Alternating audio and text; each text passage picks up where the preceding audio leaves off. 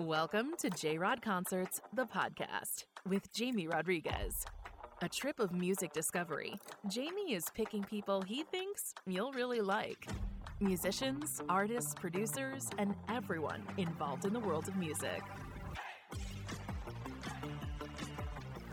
Here's your host, Jamie Rodriguez.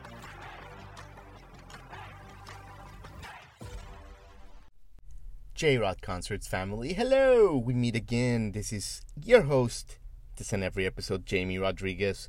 Great, amazing talent we have for you guys today. I mean, a melodic superstar. Nashville based, but he's been on playlists all over the world. He's on satellite radio, cranking up the hits on dance radio, indie pop. His name, ladies and gentlemen, is Mokita. Real name John Luke Carter, and he's got a unique ability to just blend huge pop hooks with outstanding production like nobody else. Really a creative tour de force in Nashville and beyond, guys. And uh, yeah, he writes, he produces, and features his own vocals on his own tracks. I mean, he's got lots, lots, lots of hit singles that when you listen to them, you may recognize them or you will start bopping to them because they are incredible hits, such as Clear Eyes, Love Alone, and many more.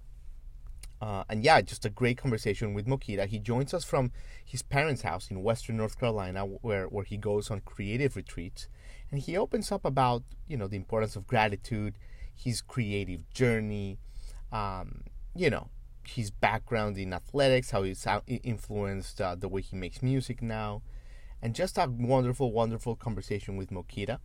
Uh, left us with our heart full, that's for sure. And it's it's an artist you ought to know. So we hope you guys enjoy Mokita here.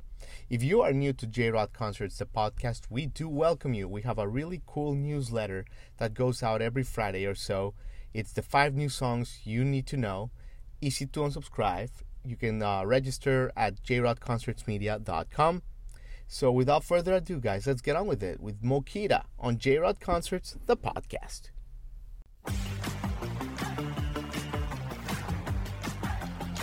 Yo, John Luke Carter, Mokita. How's it going, man? Look at you, man. How you doing? I'm doing great. How are you, man? I'm doing great. I got to tell you, I'm a fan. I mean, when did you oh, first thanks, release bro. Love Alone? What was that, like 2018? Dude, I can't even remember. Was it? I, yeah. time flies, bro. I know that was like in the before times, but that's when I first heard of you, you know, when Love Alone came out. And I just remember thinking, like, man, what is this melody and vocal combo? Like, who is this person, dude? So thanks, bro. Great to have you on the show. OG fan. OG fan. Where are you coming to us from, John? You know what's funny? I'm actually I'm actually at my parents' house right now. Um, but I live in Nashville, Tennessee, but my parents live like outside Asheville, North Carolina. Um, right. so that's where I am right now. But based in Nashville came out here to work on a had a couple things I had to take care of, but um, I love coming out here. It's like in the middle of the mountains, so it's a great it's a great getaway spot. I'll come here and write music a bunch too, and um, so I come here quite a bit. It's beautiful. Lovely. Were you there last week when it snowed here in Nashville, John? I was, man. That was great. Yeah, yeah. Good for you. We got yeah, pelted. It was, it was great we, we we got pelted a little bit. We got so what is the creativity for you right there in the mountains? How does that change a little bit john? Are you you know by being in the north carolina mountains? I mean it's just i think a lot of it's just like you get the scenery. I, I grew yeah. up in the mountains so i think there's something yeah. nostalgic about it. I just like every time i come back i feel like i can breathe a little easier. I don't know you know you you live in a, a city there's you know there's busyness there's everybody's hustling everybody's always busy. You come back to the mountains a small town where i grew up in right. everything moves a little slower and also nobody cares what I what I'm doing here, which is nice mm. because you know people want to know how how I'm doing, but they don't yeah. really understand the music industry. They don't really understand right. what I'm doing. They just know that I sing so like they kind of don't really know how I make money. They're like, I don't really understand right. how this guy. So it's nice when I come back home. It's just like there's no pressure. I can kind of work. I also just feel like I always get inspired here, um, just because again the views and uh, the small town vibes are just really great to to work, write and work with. Beautiful, man. Beautiful. But yeah, I mean, to introduce you to my audience, I mean, this you're an artist uh, who just puts out hit after hit. I mean, I mean, listen to this. Let me just give here my audience a little quick sample of what you do, man. I mean, look at this stuff. Like, I mean, that one is good, but then you bring out the next one, and they just keep getting better and better. Look at this. See what I'm saying, man? One after another. How about this one? Love this one. Hmm. So good. So many good songs, man. Got all kinds of different vibes going on. all kinds of different vibes, man. And uh, you know, recently, I mean, you were going to tour uh, in February with, yep. with Slender and uh, with Slenderbodies. Uh, I think I think that got affected, like like many plans there, yep. uh, John. That's been going on. Is, is that? I, I guess what I'm what I want to ask is that still as frustrating as it was in early 2020, or is it more like you can cope with it better? You kind of like a more overview. You know, I think for a lot of people, it's been really difficult. I because I didn't start you know, when I first started doing the Mokita project, I had already done some artist stuff in the past and singer songwriter stuff and had kind of gotten a little bit burnout doing that. So when I came back to doing the artist thing, I wasn't actually touring at first. It was mainly just like I wanted a creative outlet to put out music. So for me, you know, I just recently started getting back into like, oh, I want to go out and play these songs live. Mm-hmm. But we have had, I think we've had I want to say four four different tour dates now, either moved or canceled. Um, yeah. It is frustrating the fact that you you get prepared for it. You know, you're going through rehearsals, you're getting everything set up, and then it gets moved. I would say for me, the way that I look at it is like it gives me more time to create music. So I always try to find a positive in it. It's like it is a bummer that it's getting pushed back, but at the same time, that gives me more time to create more music. So there's always a there's always a positive way to look at it, I think. But yes, yeah. frustrating for sure. Anytime anytime something changes and you're mentally prepared for something, ready to play shows, ready to sell merch, ready to meet the fans, that's always tough. Yeah. Yeah, hold on. I think you broke up. Yeah. But but I love the way you're creating, you know, like finding the bright side out of it because that's that's key right there john and and let me ask you about your beginning because it's so cool and interesting and you talked you're in north carolina obviously you grew up in western yep. north carolina in, Syl- in Sylva your dad your dad was a pastor yep.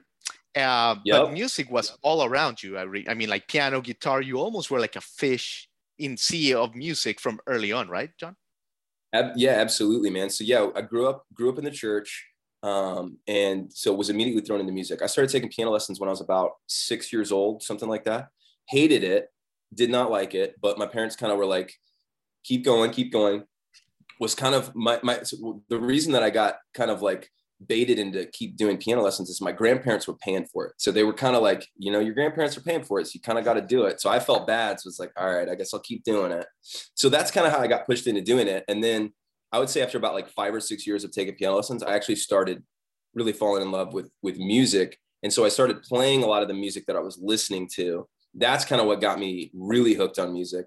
And then around 11 or 12, I started, I picked up the guitar and that's when things like kind of just took off for me um, yeah. with the guitar.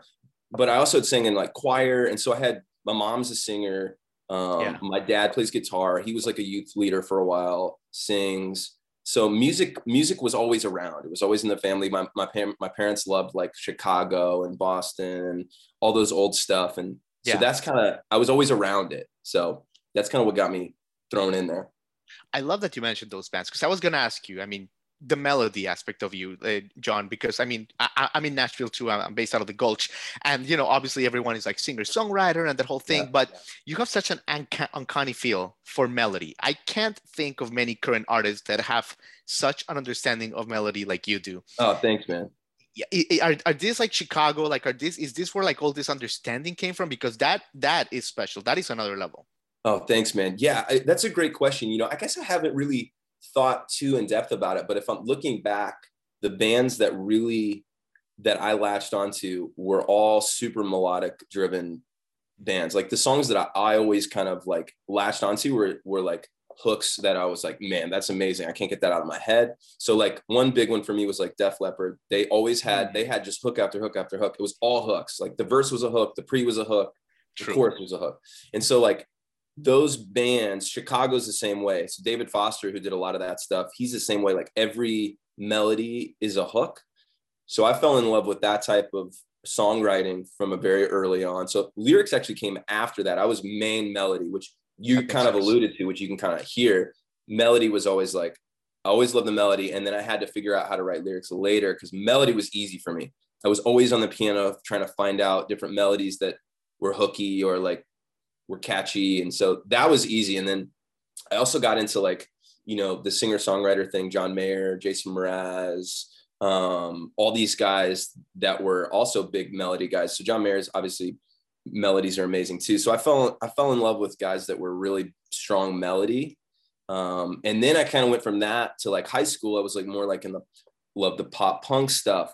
Right. Got around there, and like a lot of bands were like Taking Back Sunday, and all these other bands were like big on melodies too. So I always chased the melody. It was always just like the melody was the thing that that drew me in. Um, and like I said, the lyric kind of came later um, for me when I kind of when I moved to Nashville was when I came more in love right. with lyrics man that's fantastic fantastic. We can't wait to see where, where you keep going. But let's go right uh, let's go back uh, right before you started college if you don't mind. Yeah, smoky man. mountain smoky mountain high school. Yep. you know you, you were a really great basketball player. I mean you were like varsity you know you know stats all over man. A leader. What traits from your athletic days like are you still carrying with you in the music industry today? That's a great question man. So i'll say i'll say this. Basketball so when we were when i was a freshman we lived in Virginia. Um, and, and I had played on the varsity team. It was like a big deal for obviously as a kid, it's like a huge deal. I felt, you know, like I felt like I was really doing something. It was like, man, this is great. I'm really killing it. Yeah. You felt like LeBron or something. I did, man. Freshman and sophomore, it. freshman and sophomore year was at, was at this school in Virginia. Did really well. Me and this coach, me and the coach had this really special bond and a great coach my, my parents moved. I finished out the season sophomore year and moved. And junior and senior year, I started playing for this other school. Me and the right. coach uh, not did not see eye to eye. We did not get mm. along. And so I had to immediately the thing that I loved so much immediately felt kind of like threatened. So that taught me, man, that taught me so much about actually the music industry too. I, I, was, I felt like I came from somebody who like really accepted me and then came from somebody, went to another coach that felt like got rejected. So that actually was huge for me because that was really hard. I, I felt like I couldn't do anything right. There was a lot of rejection. The thing that I loved felt like, like it was going to get taken away from me so that actually was really helpful going into the music industry which is sure. also a super brutal industry and having to learn with rejection.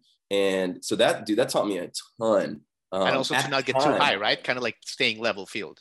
Exactly man. Yeah exactly. So so that was huge in that aspect. And then as far as like athletically too man like i still love i haven't played basketball in a minute but i love sport like that. I love staying active and all that stuff. So that stuff stayed with me. You know, I love, yeah. I've done some triathlon stuff.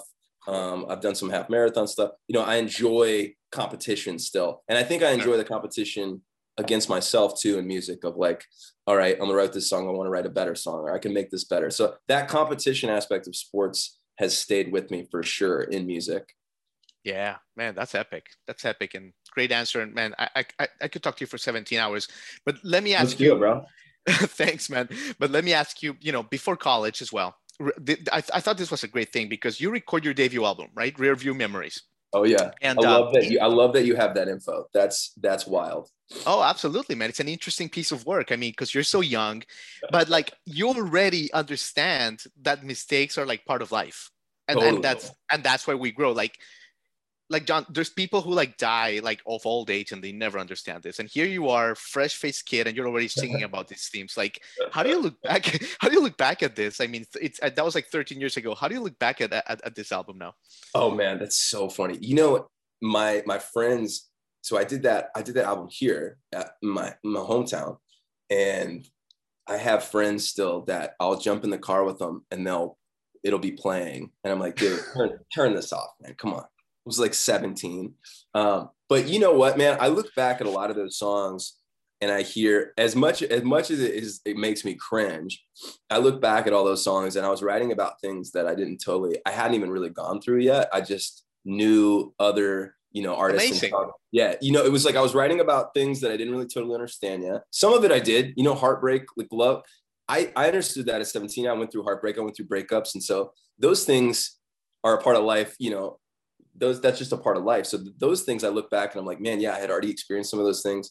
But I do when I look back at those songs, I hear some melodies and some things that I'm like, man, that was that was good. Like that's some good stuff in there. I mean, that's most of it, is, yeah. I, I cringe when I listen to just because you know, you know how much I've got, obviously gotten better and like grown as an artist and a songwriter. Right. But right. some of that stuff I look back and I'm like, I hear the transition from where it went, I'm like, yeah, that that sounds like I would do some of that stuff now, some of those melody Absolutely. choices, and so yeah, it, it is cool to look back on some of the stuff that where you started.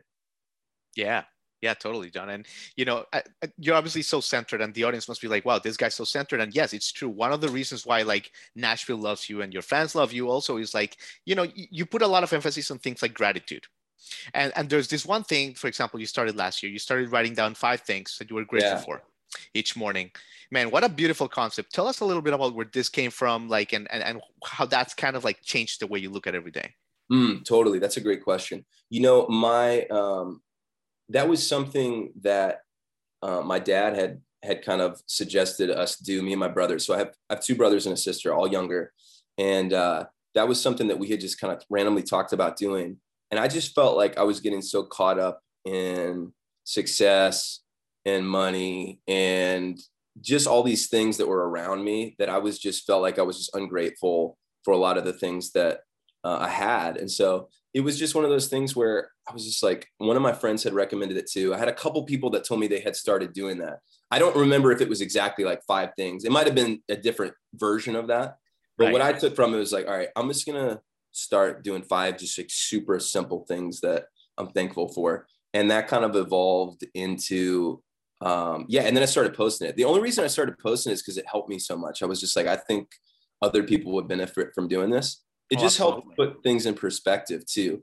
Even if it was as simple as like man i'm like thankful for like that i get to drink a cup of coffee in the morning. There's just oh, certain sure. things that i that i feel like we just wake up and we take for granted. We just go. We just hustle and we just get after it and we forget all the things that we have to be thankful for well you have to train yourself because i was talking about this uh, with, with someone the other day like our brains are made for survival.